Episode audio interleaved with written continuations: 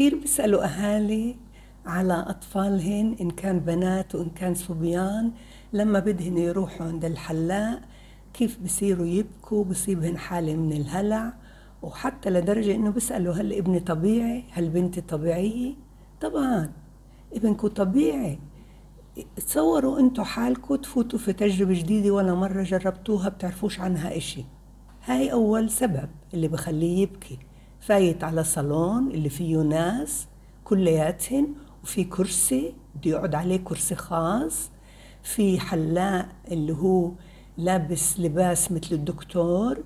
في الحلاق بده يقرب على وجهي في المراي في مقص كتير حالات بالنسبة له رهيبة. طبعا طبيعي خاف. طبعا طبيعي يبكي. إسا أنا بما إنه كنت زمان أضلنا أقول لكم استخدموا الدراما مع الحواس. استخدموا الدراما في إنكم تخلقوا شخصية وتحكوا معها كأنها قدامكم لأنه الطفل بعيش بين الواقع والخيال الواسع. السهان عليكم ليه؟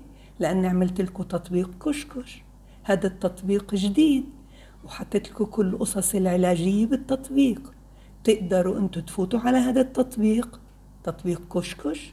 هاي قصصي كلها بصوتي علاجية. اللي بصير إلكو التطبيق بتصير القصص إلكو. الطفل بقلب الصفحات وبسمع صوتي وأنا أسرد له كشكش عند الحلاق. وبصير يشوف الحلاق شو لابس. الحلاق مقص. الحلاق كرسي خاص. كله بيشوفه بسمعني وأنا أحكي له القصة.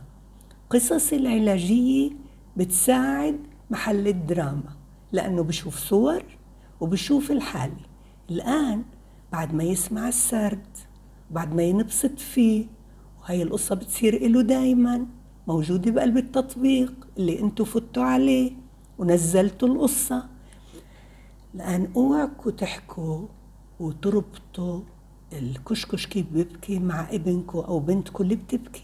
لا هون بس تخلصوا بدكم تتفوقوا على ابنكم بانكم تمدحوه بسلوك مستحب اللي ما خصه بالبكاء. وتقولوا لكشكش يا كشكش يا كشكش. انت شفت ابني وتتفوق عليه من ناحية جسمانية مثلا. شفتوا قديش بنط عالي عالي؟ شفتوا لما بركض كيف بسابق؟ شفتوا لما بركب بسكليت قديش قوي؟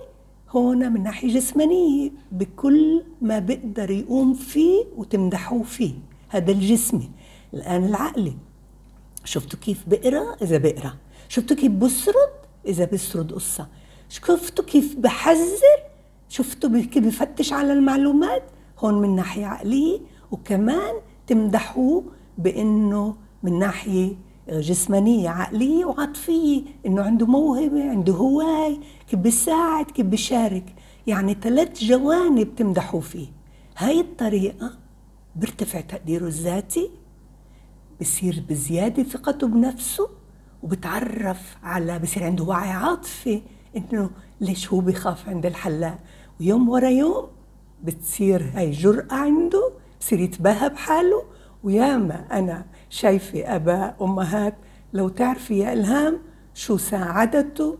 كشكش عند الحلاق لو تعرفي يا إلهام قديش هاي القصة عالجت هالمشكلة اللي كنت مش عارف كيف أحلها.